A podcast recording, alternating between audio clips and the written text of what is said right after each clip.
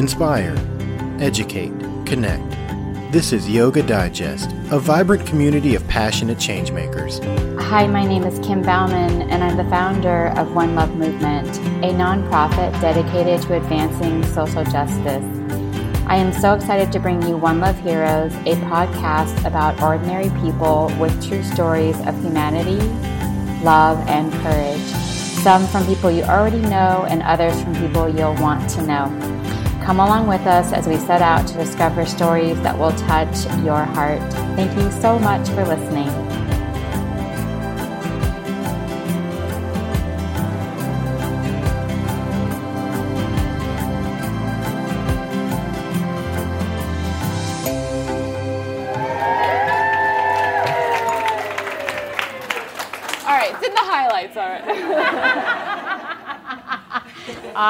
Awesome. Well, thank you so much for showing up, you guys. Thank you. Is, It's good to um, I one of the things that I was so incredibly excited about with you is that you're an adoptee also. Yeah.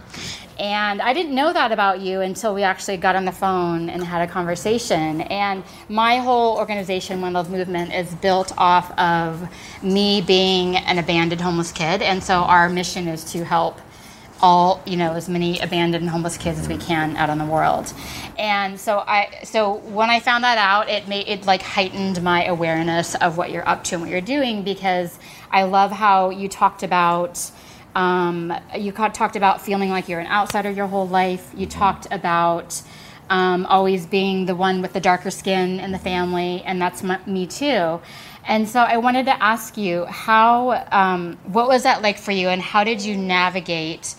Oh my gosh, Todd, he's just smiling so big at me. He had the biggest smile on his face. How do you navigate? Uh, how did you navigate that when you were younger, and what was that like um, being adopted into your family? Well, I was adopted when I was about nine months old.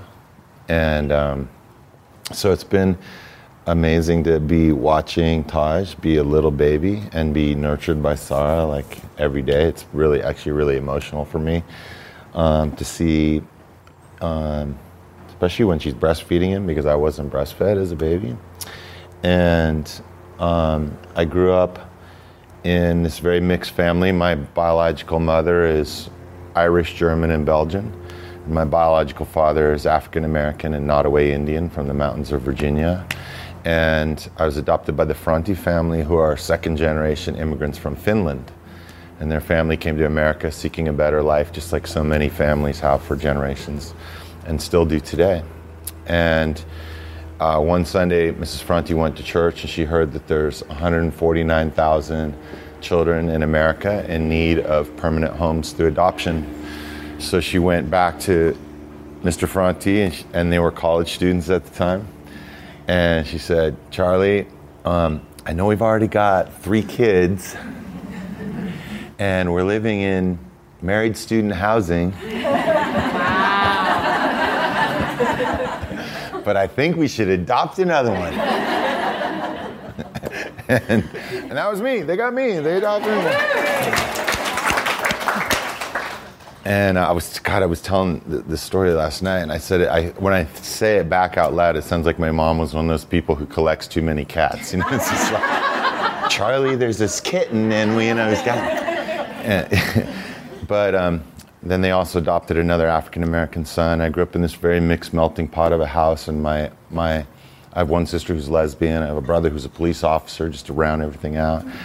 And um, um, uh, we were all kids who were just very different, you know. And um, I guess one of the things that it's taught me is that, um, like, you, you're not necessarily just who you were born, how how you were born, or where you were born.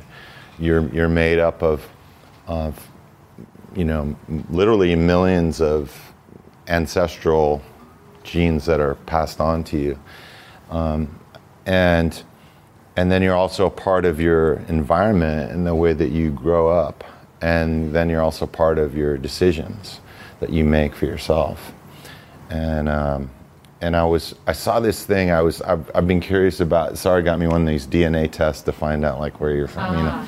So I did a little research and I saw this ar- this this uh, expose really about those DNA tests. And they said that um, after eight generations, because each time you have a generation, there's there's like two grandparents, and then they, it becomes four, and then it becomes eight. So it's factorial. So each time, so by eight generations, we each have like 260 grandparents, and by 20 generations, we each have a 1,200,000 grandparents. And so I was thinking, like, well, gosh, what does it even matter at that point? Like, we're all really like brother and sister and, you know, genetically connected in a very short span of time. Um, but one of the things that uh, was always a, a sense of longing for me is like, I just always wondered, like, especially when my mom and dad were pissed off at me and be like, there's a good mom somewhere and she's out there. she loves me and she doesn't care if I clean up my room or not. You know? And um, and that sense really has affected my life because when I was 22, I, I found my birth parents, and um, it's been really hard for me to get to know both of them. You know, and I was telling Sara uh, the other day, I said, you know, I feel like in some ways I don't really totally like I really appreciate my birth mom for what she gave me, but it's been very, I still feel really hurt that she gave me up. And um, so I appreciate the life, but I don't feel totally like connected to her, you know? And it's something that as an adult I really had to work with and grieve and let go of and try to, try to bridge that gap. Um, but it affects, affects me to this day.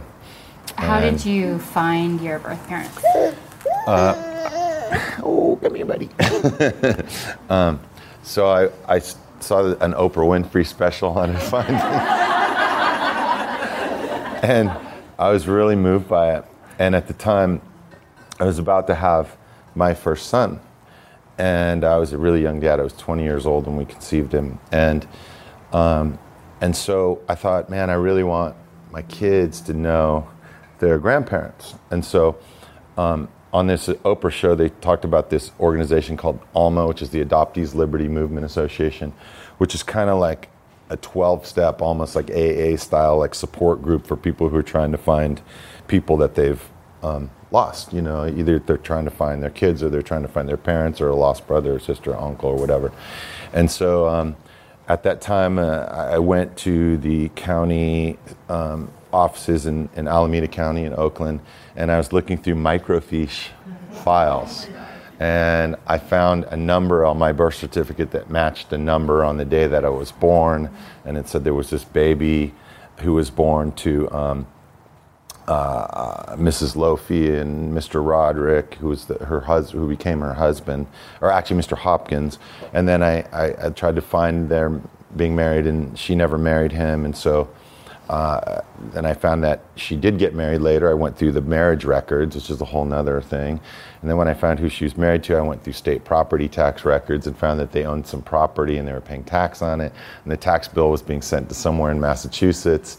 And I figured that was their home address. And so I called information and I got their phone number. And then I made a script to, because I was going to call her, and so I made this script because I was worried that if I said, "Hey, I think I might be your kid," she got click like, and then I would never want to call back, and then she'd probably be on the other end of the line wanting, you know, wondering if I'd ever call yeah. back, and I probably never would.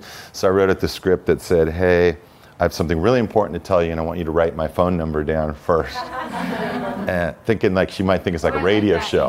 like, you're about to win a new car, you know. and, and, and, then, uh, um, uh, and then I said, um, uh, I, I, was born on April 21st, 1966, and I was wondering if that day means anything to you. And there was this long pause, and then she said, Yeah. And I said, Well, I think I might be your son. And she was, there was an even longer pause, you know. And then, um, and then we talked. Yeah, and then she introduced me to my, to my dad who she had kept in touch with over the years. Wow.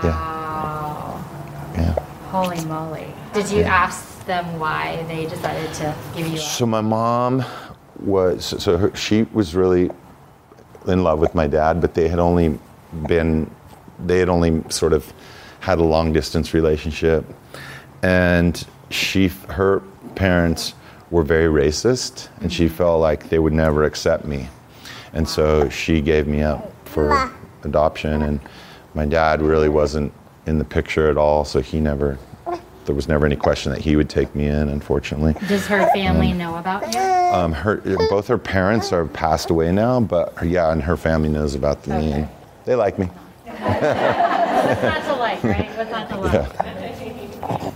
Um, I feel like for myself, I don't. I feel like I can speak on behalf of a lot of you, uh, just from because we're all human. But I oftentimes feel alone, or I feel like an outsider, or I feel like I don't fit into things.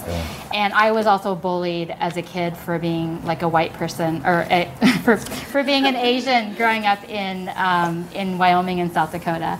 And so I wanted to ask you, um, what was what was that like for you? Did you experience uh, that as well?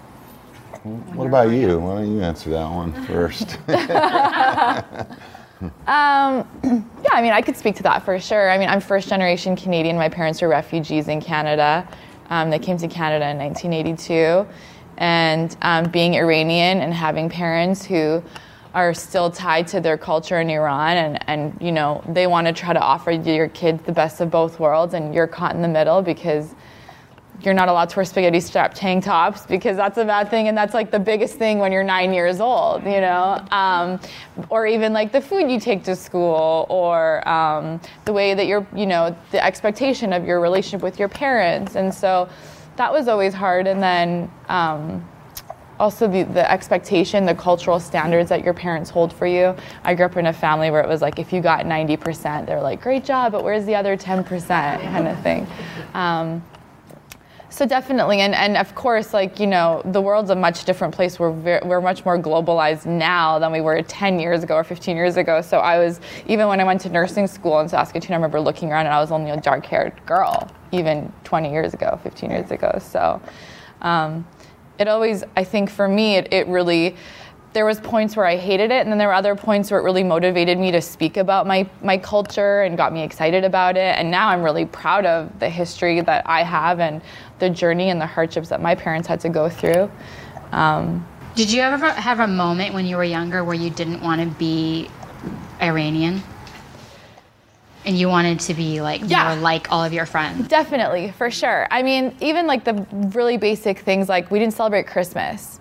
And it was like the worst thing on Christmas Day that like your all your friends were like calling and telling you about all your presents that you got, and you're like, man, I wish I would just get a Christmas tree. And my parents, you know, were born here, and they didn't think it'd be such a big deal for me to watch Roseanne, you know, like, um, for sure. But I think the thing is, is that my parents really instilled the importance of they wanted me to be proud of my uniqueness. And so I did have those moments for sure. But our family was so tight. I had no relatives. We, we were raised Baha'i, and Baha'is were persecuted in Iran. So I had no family in Canada. I didn't grow up with grandparents or aunts and uncles. Our family literally was the friends in our community.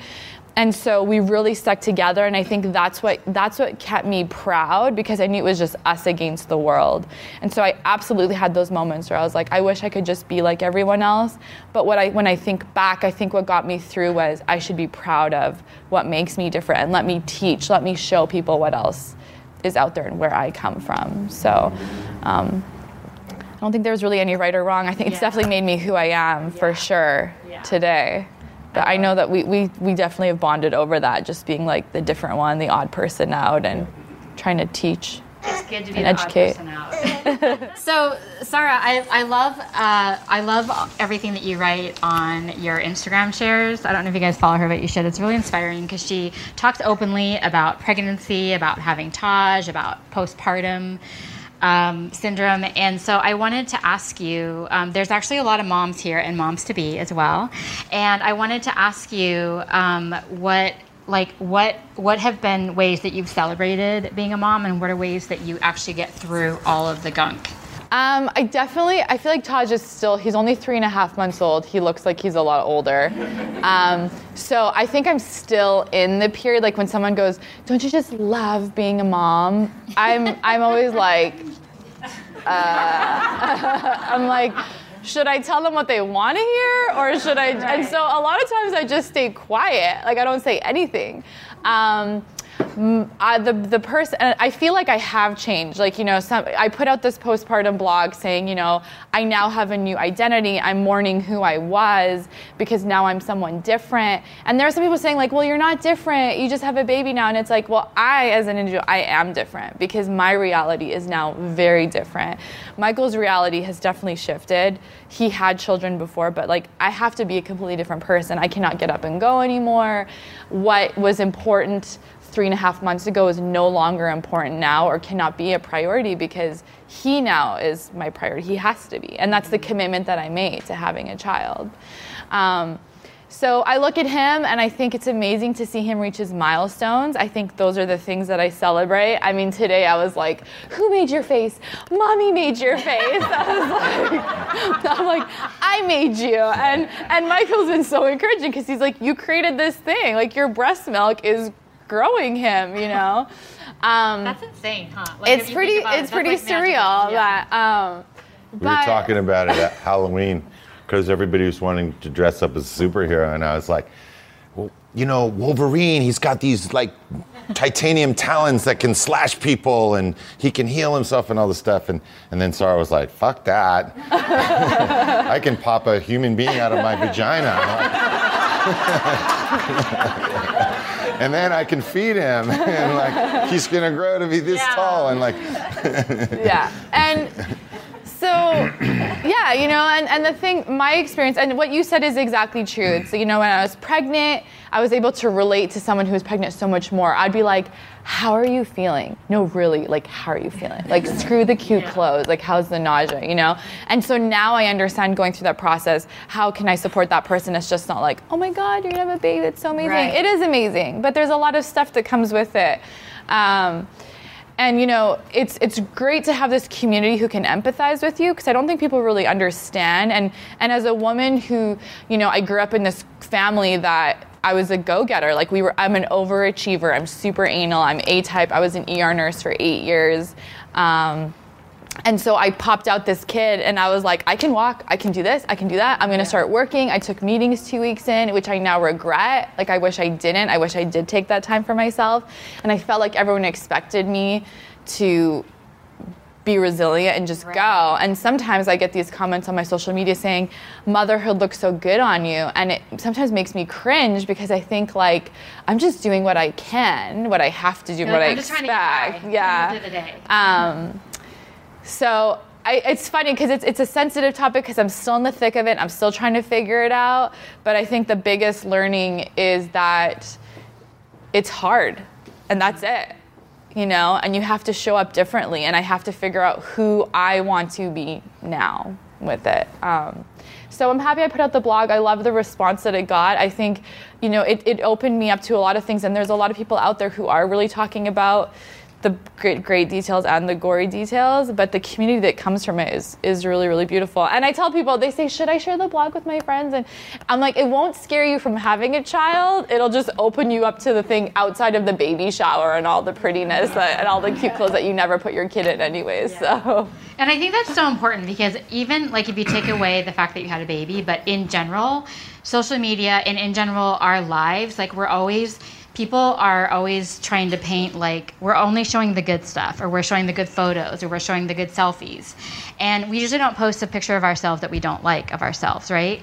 And so i think it's so important just to be real about what you're really like what is it really like? What are you really going through? Yeah totally. And it's really funny my sister-in-law she a few months ago she goes i really admire how you are on your insta stories because you don't really care what your hair looks like and you just and she's like and you go on with no makeup and I'm, it really it really inspires me. And i was like like, is this one of those backhanded compliments? and I think that, yeah, and it's like, you know, I, I don't, you know, I, I do admire those people who will maybe go on their Insta story and maybe cry it out with people. That's not who I am, but I'll definitely talk about it in a very like systematic way, which is what my personality is in a very matter of fact way. But it is. I, I really believe in social media. I think that um, there's great community that comes out of it. And for me to be able to connect with so many people speaking my truth has been really healing for me for sure. Yeah it's just, i just i love that. It's it's so important too because i feel like it's easy to compare yourself to what other people are doing or to think that you should be further along in your life or to think that you should have have you know your album should have been here instead of here. Like it's easy to think those things to be in your own space. And so to keep it like normal for everybody else i feel like it supports in general like the growth of the community altogether like our own well-being so yeah so thanks for that the next article i'm going to put out is when you just when do you throw out the lemons that's going to be my New Year's post that I've been Ooh, like I cooking in my head because it's always everyone's always like, oh, you got to make lemonade. Someone gives you lemons, and I'm like, screw the lemons. Like, when do you just be like, screw it and get? And that's that's where I'm at right now after having a kid and going through this process and reevaluating my identity and like resetting my boundaries. And it's like that's that's the forefront Yeah. of, of what's going on with me. And so I feel like I'm attracting a lot of that too which is which is cool so. how do people find your blog? So you can either follow me on my socials, which is Sara Agah Franti on Facebook or Instagram, or I'm just getting my Twitter going, and then my website saraagahfranti.com where I post all that stuff. And and it's s-a-r-a A G A H Franti, Yeah, and F R A N T I. Yeah. And it's it's like light too. We do recipes. I do you know we do that kind of fun Green stuff smoothies, too. Green yeah. smoothies. And, but we get we get smoothie. real. We get real. So I wanted to ask you, um, what, what were you doing when your water broke and you're like, oh shit, Taj is coming? Like, what, what was your day like? So I didn't have a birth story. I mean, a birth plan. I didn't have a birth plan. My, my only birth plan was like, if I want an epidural at the time, I'll get an epidural. My background's healthcare. I'm very comfortable in a hospital setting. Um, and so I went into the Taj's due date was September 4th, and we were now September 9th. I we'd gone to a comedy show the night before, and I was wearing high heels because I was so over it. I'm like, I'm gonna get do my hair and put makeup on and get dressed up. The next morning we work out, and then we were just like hanging out, and like the contractions kind of started, and I was like, I should get my nails done because I did get a birth photographer, and I was like, I want my nails to be done because you see all these photos on Instagram of people with their hair done and their nails, and I'm like. I'll get my nails done, and he probably won't show up till tomorrow night, so it'll be fine. And so I go and I like take a shower, and the contractions get stronger. And I come down and I'm kind of like, ooh. And Michael's like, Are you sure you want to go to the nail salon? I'm like, Oh, it'll be fine. They always say it takes forever. And so I'm in the nail salon. I'm like having contractions, and the women are like, Um, do you think you should go to the hospital? I'm like, No, it's totally fine. And so I start timing it, and then Michael comes and picks me up, and they're like maybe 15 minutes apart, and. So we go Well, I want to give you a little backstory. Just throughout her pregnancy, she was really sick, like morning, noon, and night sickness. And so, like, oh, like we'd be walking down the street, and she'd go, "Oh, baby, oh, I feel like more." I go, "Are you okay, honey?" She go, "Yeah, come on, fuck, let's go. We got shit to do. Come on, let's go." So that's kind of like her check the box. personality to begin with. So she's in the nail salon, and they're like, she's like holding on to the thing, like they're grinding on her nails, and she, they're like, "Are you okay?" She's maybe like, the "Yeah, I'm fine. too, I'm right? fine. Let's Yeah. do this." Yeah, it was like I was cool. I was cool. So we go home, we make some Beyond Burgers, Beyond Meat Burgers. We do the dishes, put the garbage out, and we put on some Netflix. And I remember we were like watching this series, and, and then it's like five minutes apart. And I remember with the with, like the one birthing class I took was like when they're five minutes apart, lasting a minute, call the hospital. So I called the hospital, and the nurse was like, "Oh, well, it's your first baby. Just like get in the tub and labor at home. It's gonna be a while. Like, don't bother coming in because we'll probably just send you home." So I was like, okay, so, okay, this is the best part. Now that I remember it, this is the best part. so we're watching this series, and it's the last episode of this, and it's like the last seven minutes or something. And I'm like, okay, I'm like, okay, gotta get in the tub. And Michael's like, babe, don't you just want to finish this episode? and, I remember like walking up the stairs, and I was like, Michael, I feel like it's time to focus on this right now. You're like, it's only two more minutes. Not on the show. I'm like, you can finish the show. And I remember like filling the tub and he's like finishing the show. Oh my god, I love that. This is like that's like our relationship. But the beautiful part, so Michael comes in, he lights a candle, he's feeding me gummy bears in the tub. And I and I kept laboring and all of a sudden I'm sure people can like attest to this, it went from like three minutes apart to like it didn't stop. My water broke in the tub. And Michael was like, turns on the light. He's like, there's debris in the tub. We have to go now. and you could see the panic, and he's very calm. Like when we're the one getting like late for a flight, he's the calm one playing words with friends on his phone, and I'm the one sweating. And this time Michael was like so calm and I mean no you were the nervous one I was the calm one and he was like okay okay what do you need water bottle clothes da, da, da. and and I was like really using my voice. He was great. He's like, use your voice. And I'm like, it's not stopping. And he's like, Sara, just, it's a wave. Visualize the wave. I'm like, but the wave isn't stopping. Like, so it turns out I was seven and a half centimeters at home. Wow. And um, yeah, they had to wheel me in. I was like, I can't walk. I need a wheelchair. But I, I did get an epidural, and it was the right decision for me. And Taj was born six hours later, and he did great. He was nine pounds, 13 ounces, and we had a great experience. It was, it was perfect for us. So it was perfect for us. I love that you wanted to finish the episode. That's like my. I don't even That's remember hilarious. what was. All right, so did you guys all know that they have a documentary out called Stay Human, which is really amazing? Um, are you going to be touring in San Diego? Or No, but, it, but it's coming out on iTunes on January 25th. So okay, cool, January twenty fifth. Watch it then, yeah. Um, so I love Stay Human because I I feel that it's like your expression of globally um, inspiring people to participate in the world, and so I wanted to um, I wanted you to be able to have the opportunity to share like why did you create this uh, movement of Stay Human and what does it mean to you? Well, in 2000, I made a record called "Stay Human," and it was all it was a um, album that was a narrative. The whole record was like a play, and it was about a death penalty case, a fictitious death penalty case, and and um, and and I thought, like, you know, how is it that we as human beings can rationalize killing another person because they killed somebody else? And so we're, you know, and so the, the whole record is about like how do we question that? How do we get our heads around that? And and um, and so some time passed, and then in the last couple of years, I've seen just the division in our country, how much hate there is out there, both online and in, in the real uh, sphere, and and I thought like it's really important for us to be able to find ways to, or at least talk about how do we hold on to our that which makes us human in these crazy times that we're living in, and and so the premise kind of of the documentary is that like I wake up every day and I reach for my phone and I don't want to read it. Like I don't want to read the news because I feel like okay, it's like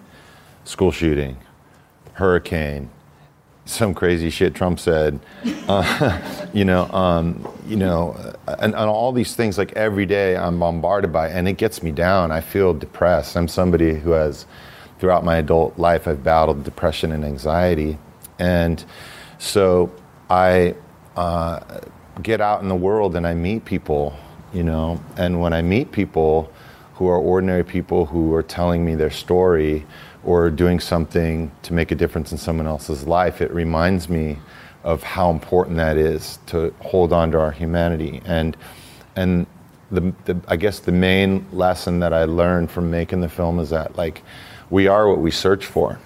Um, we, you become what you search for. It's like if you search for negativity and darkness and fear and racism and hatred, like you'll find it for sure. It's no problem. And you end up becoming that. You become so absorbed with it. And if you search for light, if you search for love, if you search for friendship, if you search for family, if you search for positivity, you start to become that also. You start to see it everywhere and it becomes who you are. And and that uh, and the other thing is you know when we talk about like what unites us and the one thing that i found um, apart from you know just our physical form is that none of us are born perfect. All of us are born with some um, form of you know imperfection that we feel inside of ourselves you know? And sometimes it's a physical form you know some you know somebody's born without their sight or something like that. But um, we all feel this sense of imperfection. And throughout our life we're trying to find ways to either fill it up patch it with putty and do this uh, and and um, rather than embrace it and allow it to be our authentic self. Like this is who i actually am. This is the person that, that i that i am you know? And um, so part of being part of for me staying human is to be able to understand who I am, recognize my imperfections, and then to be able to embrace that in others, to be able to see somebody else and say, "I see you for who you are, and it's okay. You're not you're not um, you're not bad, and you're or you're not special for." um, who you are. You're you're you're you're special just because you're here, and it's enough just to be here, you know. And um, and that's uh, uh, really like a, an important thing for you know this kid who was this adopted kid who grew up in this alcoholic family who throughout my life have had um, this a lot of hurt you know Yeah. and and uh, you know being able to learn to embrace that and, and then see it in other people and uh, I guess the f- uh, the final thing I learned is like there's nobody that you wouldn't love if you knew their story nobody you wouldn't love if you knew their story. Doesn't matter who they are. And that's why I have empathy. Like when I see, you know, what's happening at our border right now, and I see families who are coming, you know, walking on foot or in, on trains or in back of a pickup truck with hundreds of other people for hundreds of miles to come to this place that, that is a land of opportunity that they've dreamt, dreamt about, escaping violence and escaping um, escaping poverty. And I just think, like, man, if I could sit down with that person and talk to them, I would love them. And if I could share their story with other people, other people would love them, you know? And so that's what the film is about. It's about people who's, who I really um, resonate with um, and me sharing their stories of what they've gone through and um, how they've overcome their their challenges and how they still hold on to their sense of humor and their love and their light, even though their whole life might seem Right. to be in chaos. They're able to do it, and if they can do it, then there's something within them that maybe I can learn from. And it's amazing how when you start to like befriend all that in yourself, like your own your own story, like you said, your like how you're raised. Um, it's it's so much easier to then uh, extend that love and that understanding to other people if you first like find that for Yeah. yourself. Yeah. I think oftentimes too, because we're so much, we're so on the go. We don't, we're not listening to other people's stories, and just hearing you speak about the film, which has been part of our life for the last five years.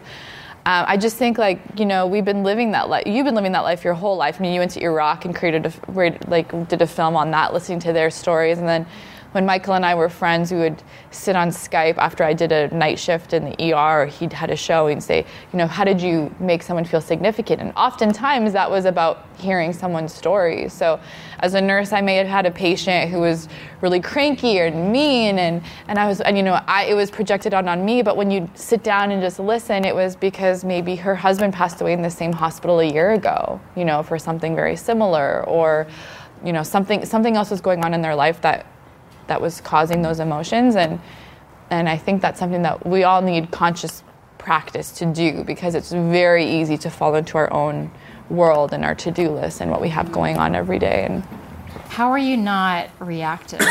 Because that's my whole thing. Is I get so reactive if someone like takes takes a verbal punch at me, and it's hard for me then to hear their story or what they've got going on because I I'm so um, fired up from them. How have you, like, what are the what's the magic behind we that? probably have different answers.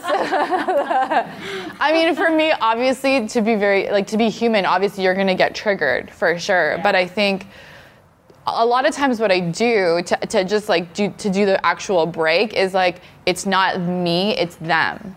It's they're projecting whatever they're going through on me.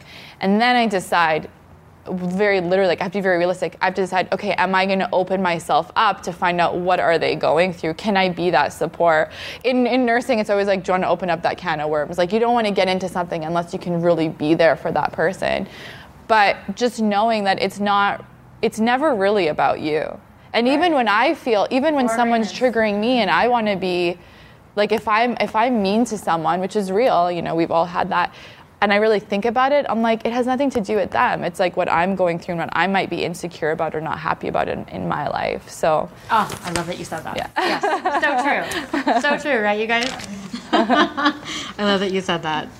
Um, so then I uh, I wanted to ask you about going back to the Stay Human documentary. Uh, so you had posted several times a mom and her little girl, and these posts were really touching to me because he was like trying to find this uh, mom and daughter because he wanted to share their story on the documentary. So I don't think you found them, right? I did find them. You d- oh, you Yeah, did. yeah. Oh, okay. I just Yeah. wanted to hear the story. Wait, so are they in the documentary? Yeah. So well, there was a there was a couple who, before every show that I do, I always spend time like walking around and saying hi to people in the parking lot or in the lobby of the venue or whatever. And there was this couple that were out there, and they had a child that was a foster baby that they were trying to adopt, and um, she was concerned. She was like, you know, we're trying this court, so we've got this other hearing and this thing coming up and this and like, and I said, and then the baby, who was like four, perhaps three or four, turns and says, "Mommy," and I said to the mom, "I go." You've already won this battle. She's I cry every time I see that. She's calling you mom. Yeah. That's a mic drop right there, you know. Um, and so, yeah, I wanted to find out if, if they had in fact adopted this kid, and they did. yeah, they did. Yeah. yeah, Oh my god, I love that. yeah, Oh, that's so endearing. Wow. yeah. I can't wait to see the documentary. so- Yeah, yeah, it's a really it's a really beautiful film. I mean, um, something that I really, as I was showing these other people in the world, and uh, and you know, saying like this person really um, has affected my life. I also showed how it's affected my life. So the film is also partially autobiographical, and I talk about the way I was raised. And um, one of the things is, uh, uh, that I go into is, is my father, my relationship with my adoptive father. He, he was an alcoholic for most of my life. I ran away when I was 17, and I was a senior in high school. Just had a couple more months to go in school, and, and then um, like when I came back to the house, I, I asked him if he would stop drinking. We had a big, we had an intervention basically, and. Um, and he did but then i moved out of the house and i never really knew him as a sober person and i just kind of like i left the house i moved to san francisco. I joined a punk rock band. I was like fuck it. And so um, and then when he was 66 years old he had a stroke. And we had a stroke it was like being sick actually kind of made him well.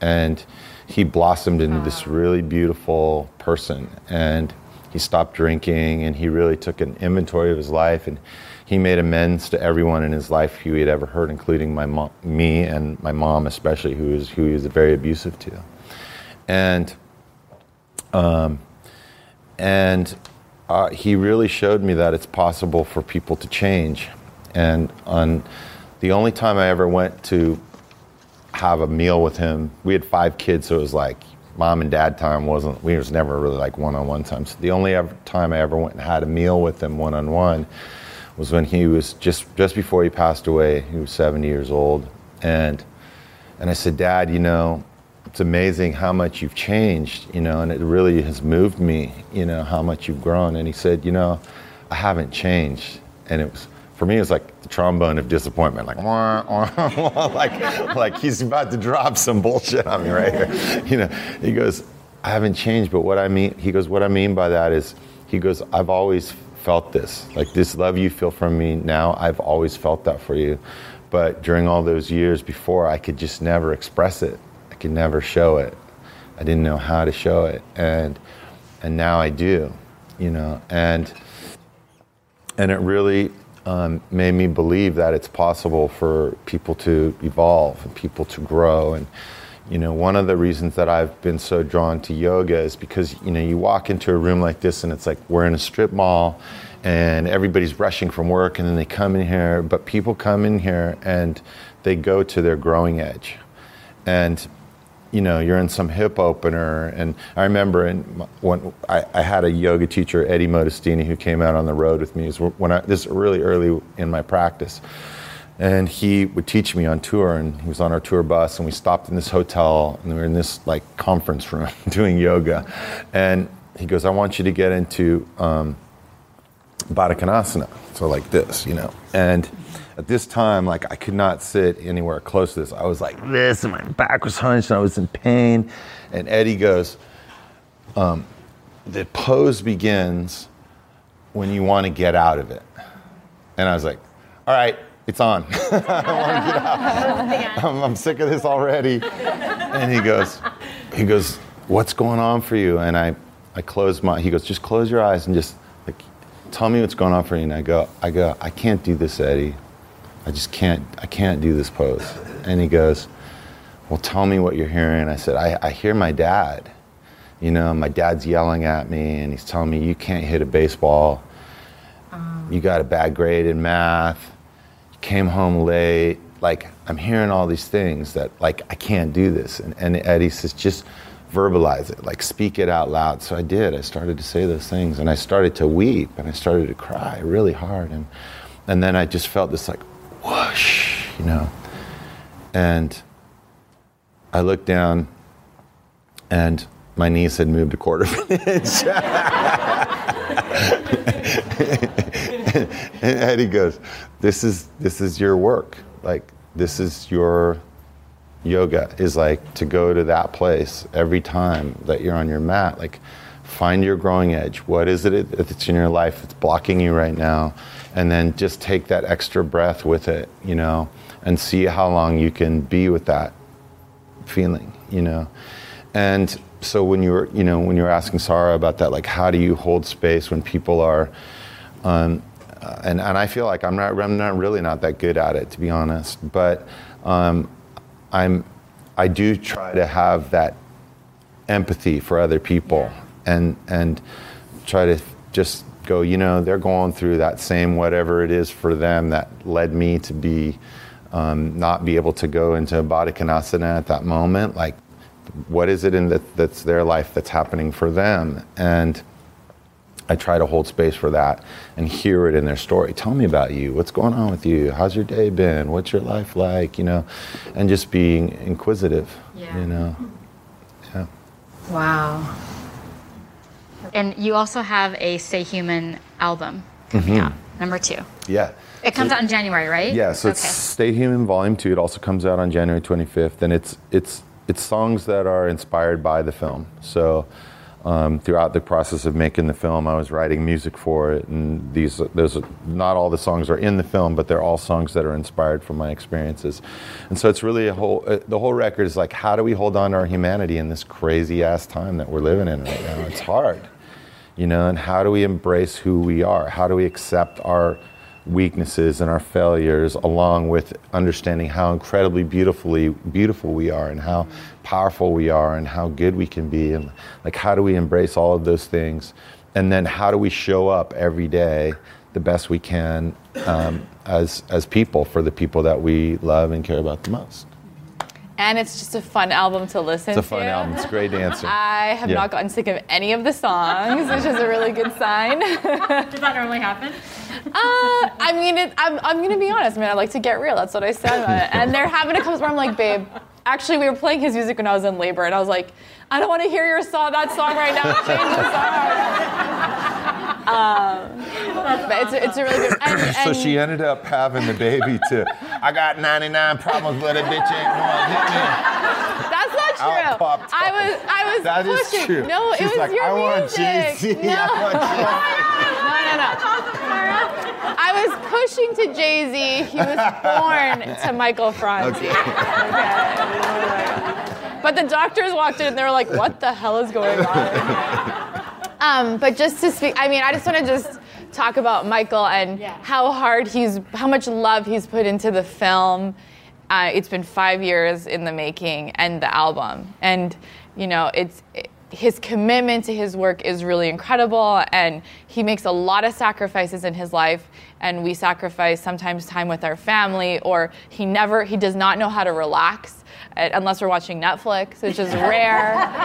um, and so I just wanted to just say that it's been really beautiful to see you create this film that has been inspiring so many people. And he, he did a film tour this fall, and it really moved me to see the people, how they showed up, and how it's changed them already, you know, how much work this film has done in the world. So I just wanted to share that. You're welcome.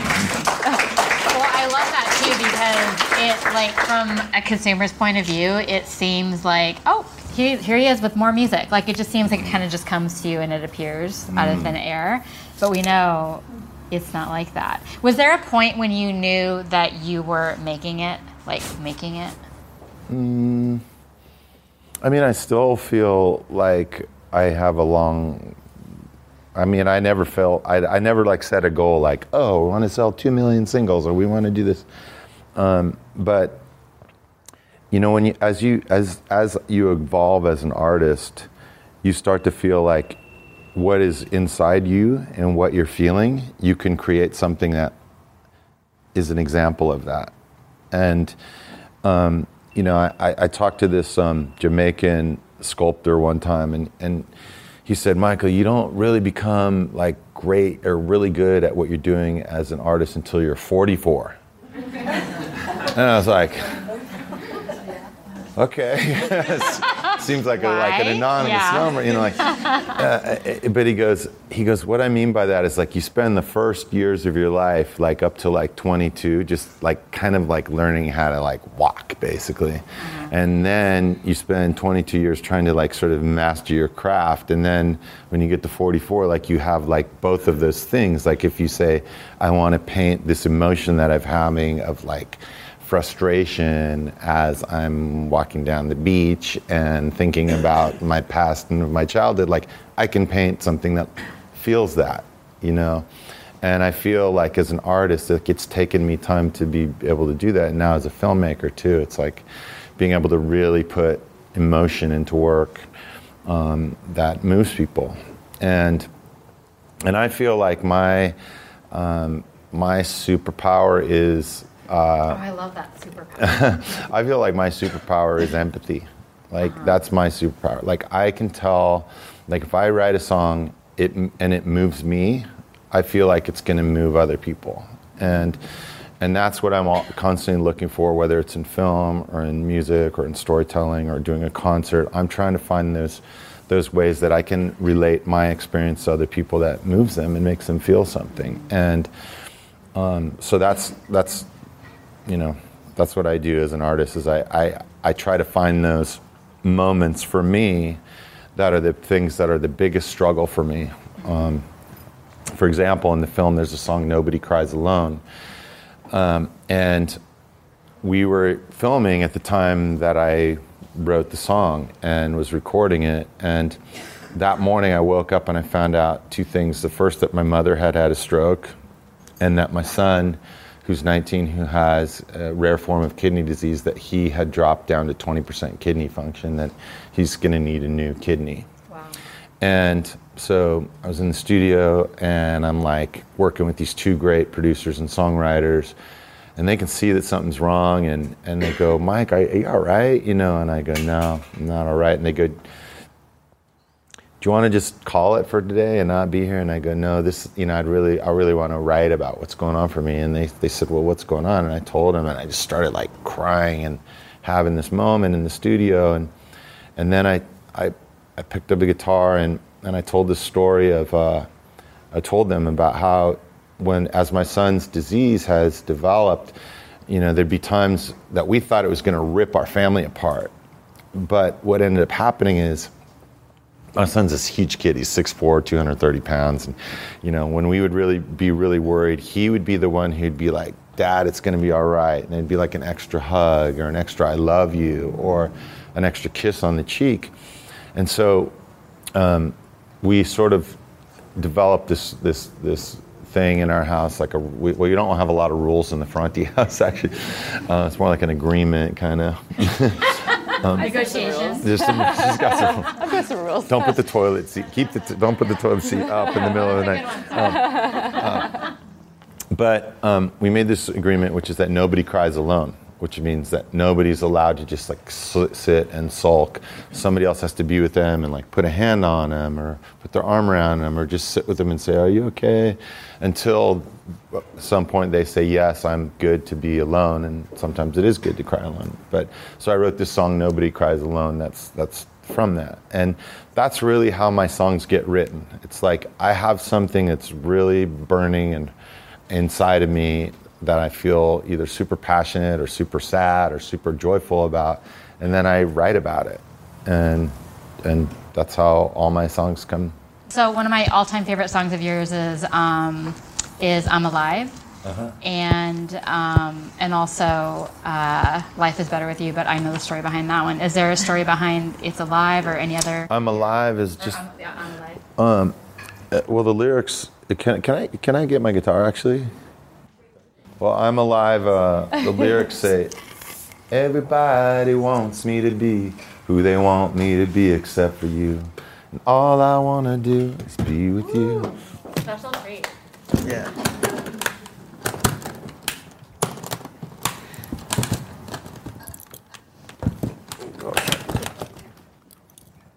What's going on?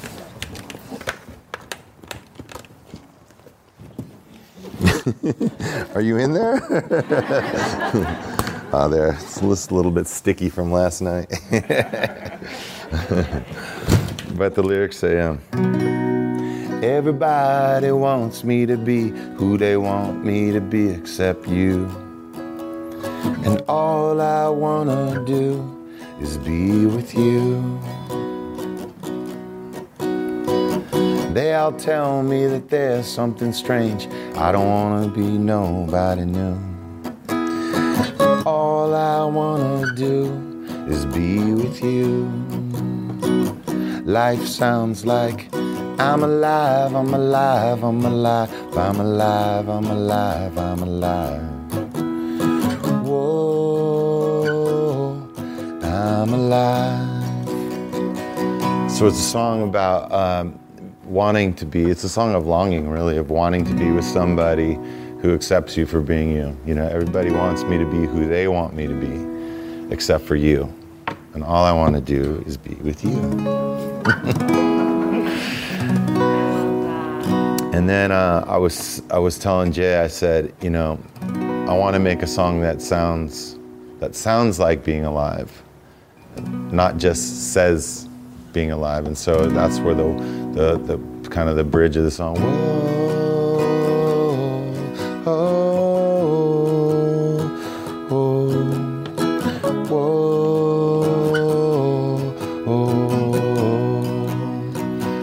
I thought that just sounded like a melody that was like really exuberant, but it was also melancholy, played over some sort of melancholy chords. And for me, that's what life is. It's like this balance between like exuberation and celebration, and sometimes deep sadness. And so that's what that song is. And people, there's a, there was a guy who told me that he um, he was one of the first people. Sara and I have a nonprofit called Do It for the Love, and we send people to concerts who are sick and dying, and uh, vets and kids with special needs. And he said uh, um, when he uh, first found out that he had lung cancer and was given like a short time to live, he was in his car and driving back, and that song came on the radio, and it became like his mantra. So as he would go into chemo, he would listen to that song. I'm alive, I'm alive, I'm alive. And um, they brought 18 family members to one of my shows, and that was, he's, they all came and they said, This is the first time we've all been together and like maybe forever when all of us have been in the same space to celebrate our brother, father, uncle's life here. And, and, um, and then he died a few months after that, you know. And so those are the kinds of things, stories that I hear as a so- songwriter that um, they just inspire me. They make me feel like, you know, what I'm doing has some good. There's some, there's something in it that is good. It means something to somebody else. And, and that's what I hope for when I write a song is that it's me telling what's inside me and I hope that somebody else finds comfort in it. And think of all the stories that people haven't told you. It's like mm. your reach is so far that The beautiful thing about music that we've learned more and more through Do It for the Love is that Michael wrote that song and it may have meant something to him, and someone else can hear those same words and it means something else, you know? But it's just so cool when you, either a room this small or a massive arena or stadium and that one song comes on and you may not know a single person in the room, but then everyone's singing the same words and everyone becomes your best friend because you've connected and it, it deep down inside it's triggering it's some feel you feel something different for it, but you're all the same, you know? And by the way, you guys, so I think it is it fifteen hundred to send one person to Yeah, so their Wish, costs through the organization about fifteen hundred dollars. Um, but what we have been just so we're five years old. Do for Love is five years old now this year, and we've sent over 2,000 families to live concert experiences. Um, and so the more awareness we've been able to raise, the more artists and promoters and venues have signed on. So we've been able to um, get concert tickets donated, which has been really cool and has really helped our, our mission. Um, but you can visit our website, doitforthelove.org, to hear the story of how we got started. Um, you can donate, you can nominate someone you know or nominate yourself, um, and also volunteer with us. So. But the Yeah. so the money from your tickets is going to go towards like sending Do for the love. sending yeah. someone so thank to you guys. granting someone's wish. So you guys are all wish makers. Yes. Without even knowing it. Uh, what is the? Um, I know I've heard it, but I just love it so much because it's uh, it's like I'm just so present in my life to how things are. So many things are by chance. Like they, they seem like they're by chance. So you might, had you left at this time instead of that time, who knows if the outcome would have been different in your day, right? As far as the people that you crossed paths with. And so I, I love your story with how you guys met because it's crazy. It's so crazy. Is it crazy? I think Yeah. it's crazy. It's pretty it's crazy. like so random. Do you guys Pretty know random. how? So I'd love for you to share how you guys met as a couple and how that came together. Well, I was playing a, the Regina Folk Festival in, Regina, Canada. And um, uh, I was on stage, and the power went out on the PA, and I took this drum out to the front of the stage because I was like, I'm not going to let this like rainstorm stop me, you know, like power goes out. So I grab a drum off the drum set, and I go to the front of the stage, and I'm just beating it, and there's you know five or six thousand people, and I'm playing drum, and and I look out in the audience, and it's raining, and there's this woman right here, and she's got this poncho on. She's in the rain. So were you in the front? But I look Sorry. happy. Yeah, Yeah, she I looked look really kinda happy. sad right now. Yeah, she looked really happy, But I look happy. and she's got her peace sign up. like, I look wasn't at me. car, I was No. a few She was about six rows back to the left. I remember field. in a muddy field. And after the show, I always walk down off the stage, and I always talk to people and. Um, you know, take pictures or hug people, whatever. And, and so she came up and I gave her a hug and said, Hey, nice to meet you. And then she was walking away and I was like, and I reached out like my like long go go gadget arm, and I tapped her on the shoulder and I say, "Hey, you want to hang out?" And she said, I rolled my eyes and I was like, well, I'm with my girlfriend, so it has to be me and my girlfriend. so um, we hung out, and it's kind of funny because you're like, Wait, so what did you say when you first met? Like, Well, so I, I wasn't familiar with his music. My girlfriend was a was a fan. She's a yogi up in Saskatoon. She teaches yoga, and she was like, "We gotta go see Michael Franti." So we YouTubed, and it was like Ganja Babe, and you know the video, and it's like all red, and he's like smoking a joint or something. and I was like, "Okay, this seems cool. I'll go. I love live music." Um, so yeah, so that so that was my first time hearing his music. But with the way that I was raised as a Baha'i, everything is based on unity and diversity and oneness of mankind. And just hearing "Hello, Bonjour," I was like, oh, this guy's totally like on my energy level with even just that one song. I remember you were singing. That's when my peace sign went up.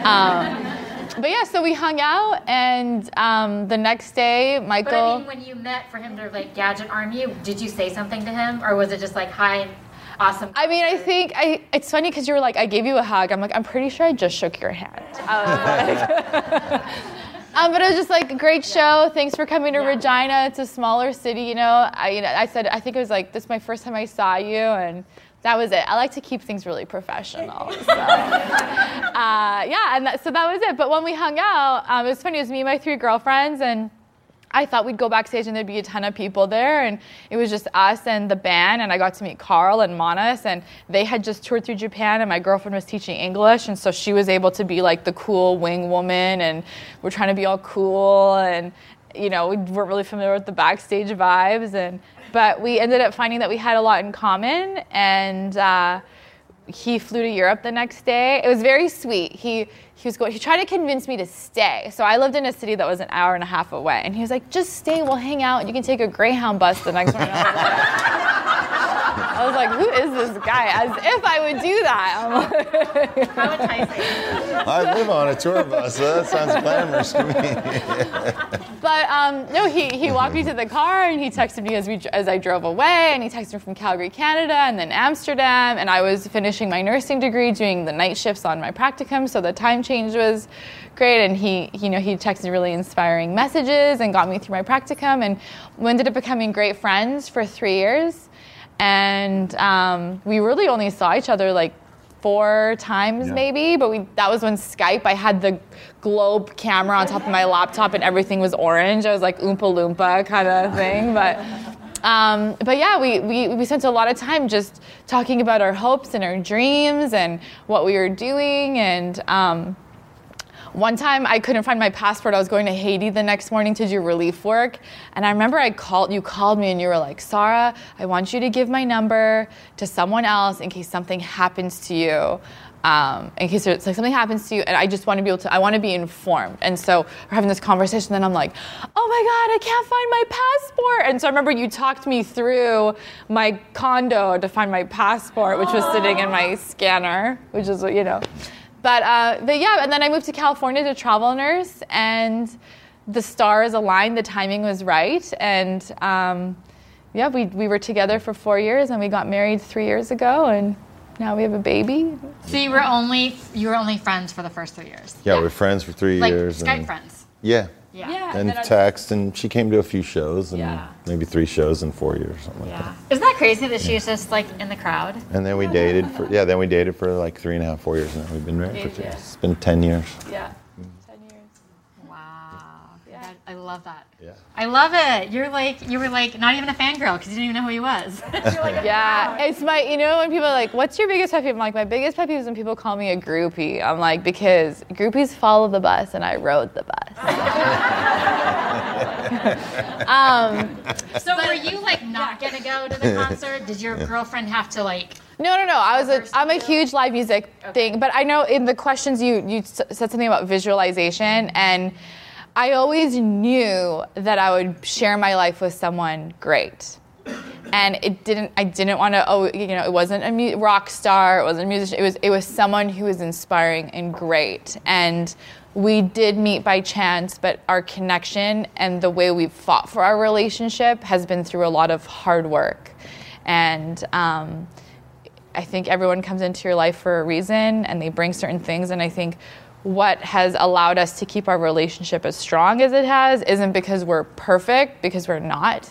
We're very different and we disagree. Oftentimes, I'm very you know, aggressive and brash, and Michael's very calm and tries to be more empathetic, and I'm very, I jump the gun on things.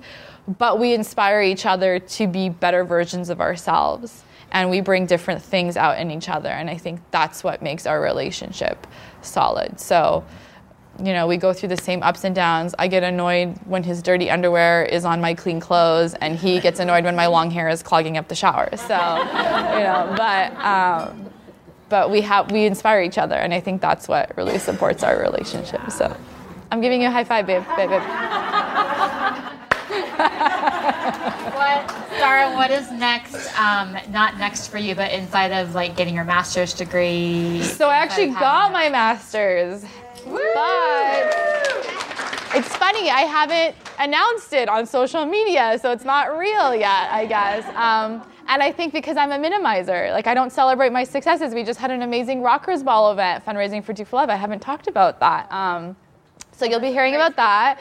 I'm planning on launching a podcast um, called the things they forgot to tell you and I'll be doing that with a girlfriend of mine. Yeah, and um, we're talking about writing a book, and um, yeah, I'm just in this big process of figuring out like what do I want to do for me that's gonna keep me close to Taj, but make me you know keep me feeling fulfilled and my tank full and inspired. And um, how do I support Michael and what he's doing as a wife?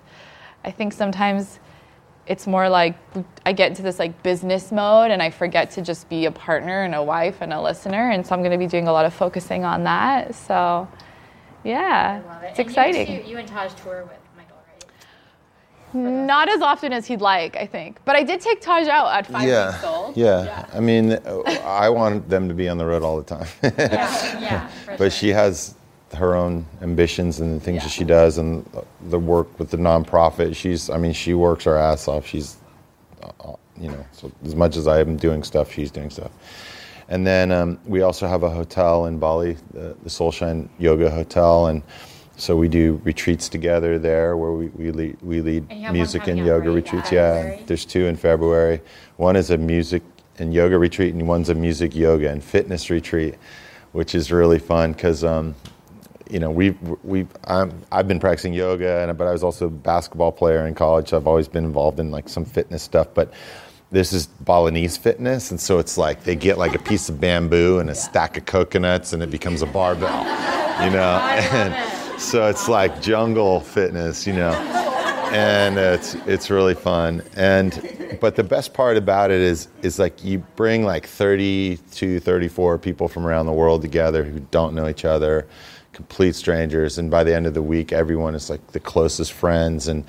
You know, people come there and they, they shed whatever's going on in their life. It's like this is the time that we all have all dedicated to to let go and have this, you know, emotional experiences that then help us to be our best when we leave and and for Sara and I leading those experiences we we go through it too you know it becomes these moments for us where we letting go of things that are happening in our lives and and so we love it um, uh, I- the whole idea behind the, the Soulshine Hotel was to create a place where people could could grow that and have those kinds of experiences and ha- eat incredible food. And SAR says we drink green juice in the morning and green juice with tequila at night. So Everything in Yeah. moderation. But uh, the space is beautiful. Michael co-created it about eight years ago, and um, it's just been amazing to see how it's grown and the people who come here. Soulshine is close to Ubud, if you're familiar with Bali, which is the cultural center of the island, and it's just it's surrounded by rice fields, and so you feel like you're in the middle of nowhere. The energy is so contained. Hi, you've been. Oh my gosh, how are you, Amanda? I didn't even see you until now. So she was one of our retreaters last year. She was on the Soul Rocker retreat, and they feel like best friends, which is why I feel like I just saw one of my best, best friends sitting in the audience. Um, but it's beautiful. So if you have any questions, I mean, you can visit soulshinebali.com to see the property or the Instagram. And Michael's been doing a lot of reposting on your stories. But we're so excited about the retreats. We do them annually. Last year we did two, which was pretty special. Um, but the first one coming up, we have a few more spots left. It's February 23rd through February 16th through 23rd, and then 23rd through March 2nd. Um, but they're super special, and like Michael said, yeah, back talk. We do some of our biggest processing on the retreat Yeah. too, which is healthy, totally. Yeah, it's like you get just as much from it as Yes. everyone else, being the facilitators. Yeah, that's amazing. Um, I would love to hear uh, another song. Since Okay. You have your guitar. all right cool It's like we can't just have it sit there and him only play a little snippet well this is a on the line. we, we have a new single that's coming out in um, in a couple weeks, and uh, it's a song that is uh, about bullying. You mentioned bullying. I was bullied a lot as a kid, and it's a song about standing up for yourself, being your your authentic self. It's a song about violence, and in particular, gun violence, which is a um, big issue for us. Sara and I, we live in Hunters Point in San Francisco, which is a neighborhood where there's a lot of gun violence. And about four years ago, we had a bullet come through my son's bedroom wall. It went through one wall, went through another wall, ended up in our living room. Um, and uh, Sara has worked in San Francisco doing um, I did research. my practicum on urban gun violence in, in the city. Yeah. Yeah. And um, in 2017, the CDC, Center for Disease Control, just released numbers for 2017. And there was 39,773 people who died of gun violence in America in 2017. So if you imagine like the Parkland shooting where there were 17 people killed, that is happening six times a day in in in America. Um, so and this is a song that's about that. And over, I spent uh, two weeks traveling around the country interviewing families who had been affected by gun violence. Everything from I was at Parkland High School three times. I was at, I went to uh, the Pulse nightclub in Orlando. Um, interviewed people from the Vegas concert. Interviewed people who'd been, been involved in gang violence growing up. Interviewed one guy who spent 25 years in prison for murdering somebody else, who's now uh, working in the community trying to reduce gun violence. Talked to people whose family members had committed suicide uh, people who had been randomly shot, just randomly hit by stray bullets uh, um, and been paralyzed by them. Uh, people had been shot in drive-bys, all, all kinds of things. And, Oh um, and we made a, uh, I made a music video for it that's coming out in a couple weeks. We're also making a short film about um, about it. And the thing that I learned is that gun violence has really touched almost literally every aspect of our society now. It's not just in one place, you know. And because of that, it takes all of us to um, solve it. And I think, like, if, so uh, in 2016, the number was 36,000. It went up to 39,773. So almost 4,000 more deaths in, in, in, in one year. And I think, like, God, if we could reduce it by 4,000 this year and reduce it by another 4,000, another 4,000, you know, and get that number down, it's possible to do that. But it's going to take the efforts of every one of us. Um, doesn't matter what walk of life or political experience or if you're a gun owner or not, there's some role that all of us have to play. Um, for example, there are eight children who are killed in America every day just by guns in the home that aren't well protected or well stored and and um, you know so gun owners can do that take their do play their role in that part of it you know so um, this is a song that's uh, about the fact that I believe that all of us can be a part of the, the healing that we need right now. I'm just going to tune the guitar up here a little bit. This guitar is named after is Mama Brown. It's named after my grandma on my father's side, my biological father, and she worked as a domestic cleaner until she was in her 90s. And um, one of the last times I went to go see her, she was in the hospital. I got this call, "Come quick, Grandma's in the hospital, and you don't know how long she has to live." So I show up and she's got tubes in her nose. She's hooked up to a heart meter and she's asleep. And I'm really scared. I walk in and I kiss her on the forehead and she wakes up. She didn't have her teeth in and she's like, Michael, is that you? And I said, Yeah, it's me. I said, Grandma, I'm really scared. I'm really nervous. Like, why are you in the hospital? And she says, Because I'm pregnant. she was 96. I said, Grandma, who got you pregnant? Reverend Mitchell. she said, Why do you think I'm in the hospital? I'm old. so she had this amazing way of taking any situation and turning it into like laughter or joy or food or music or something that was able to help people get through tough times. So I named this guitar after her. It's really the only guitar I play. I have probably 30 guitars, and this is the only one that ever gets played. So uh, this is the flower. We can be the healing when you're feeling all alone. We can be the reason to find the strength to carry on. In a world that's so divided, we shall overcome. We can be the healing. We can be the flower in the gun. We can be the healing. We can be the flower in the gun. What could I say to my son or to my daughter if they came and asked me about these days? What kind of reason could I give for all the hate that's standing in the way?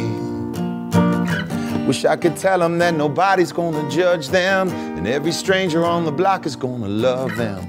No bully in the world is gonna hurt him, but I can't say that today. No, no one could ever take your pride from you. Speak your truth and let your spirit fly, cause we could be the healing. When you're feeling all alone, we could be the reason to find the strength to carry on. World is so divided, we shall overcome. We can be the healing.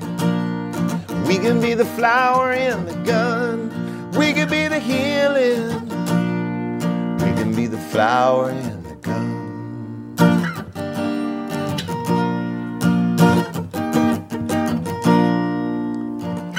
What could I say to any woman who was ever told by a man don't try to reach too high?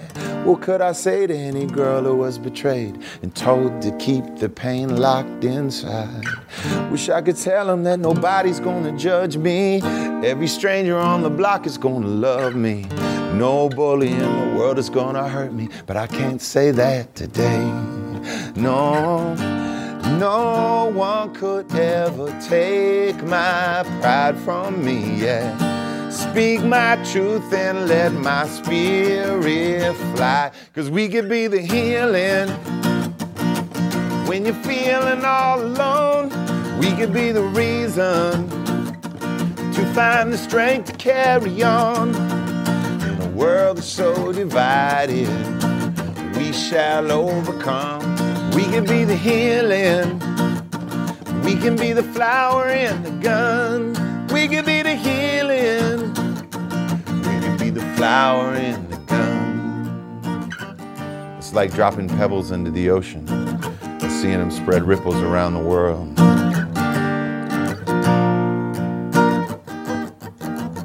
So let me hear you say, whoa, whoa,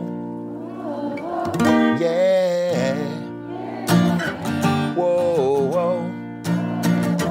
Yeah. Let me hear you say, whoa,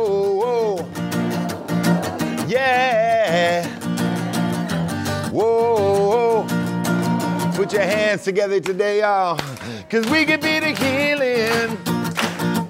When you're feeling all alone, we can be the reason to find the strength to carry on. In a world that's so divided, we shall overcome. We can be the healing. We can be the flower in the gun. We can be the flower and the gun.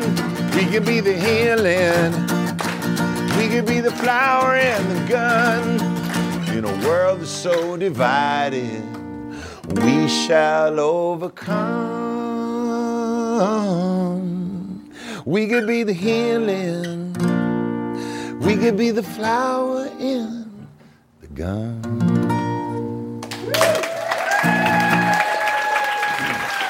Thanks, y'all.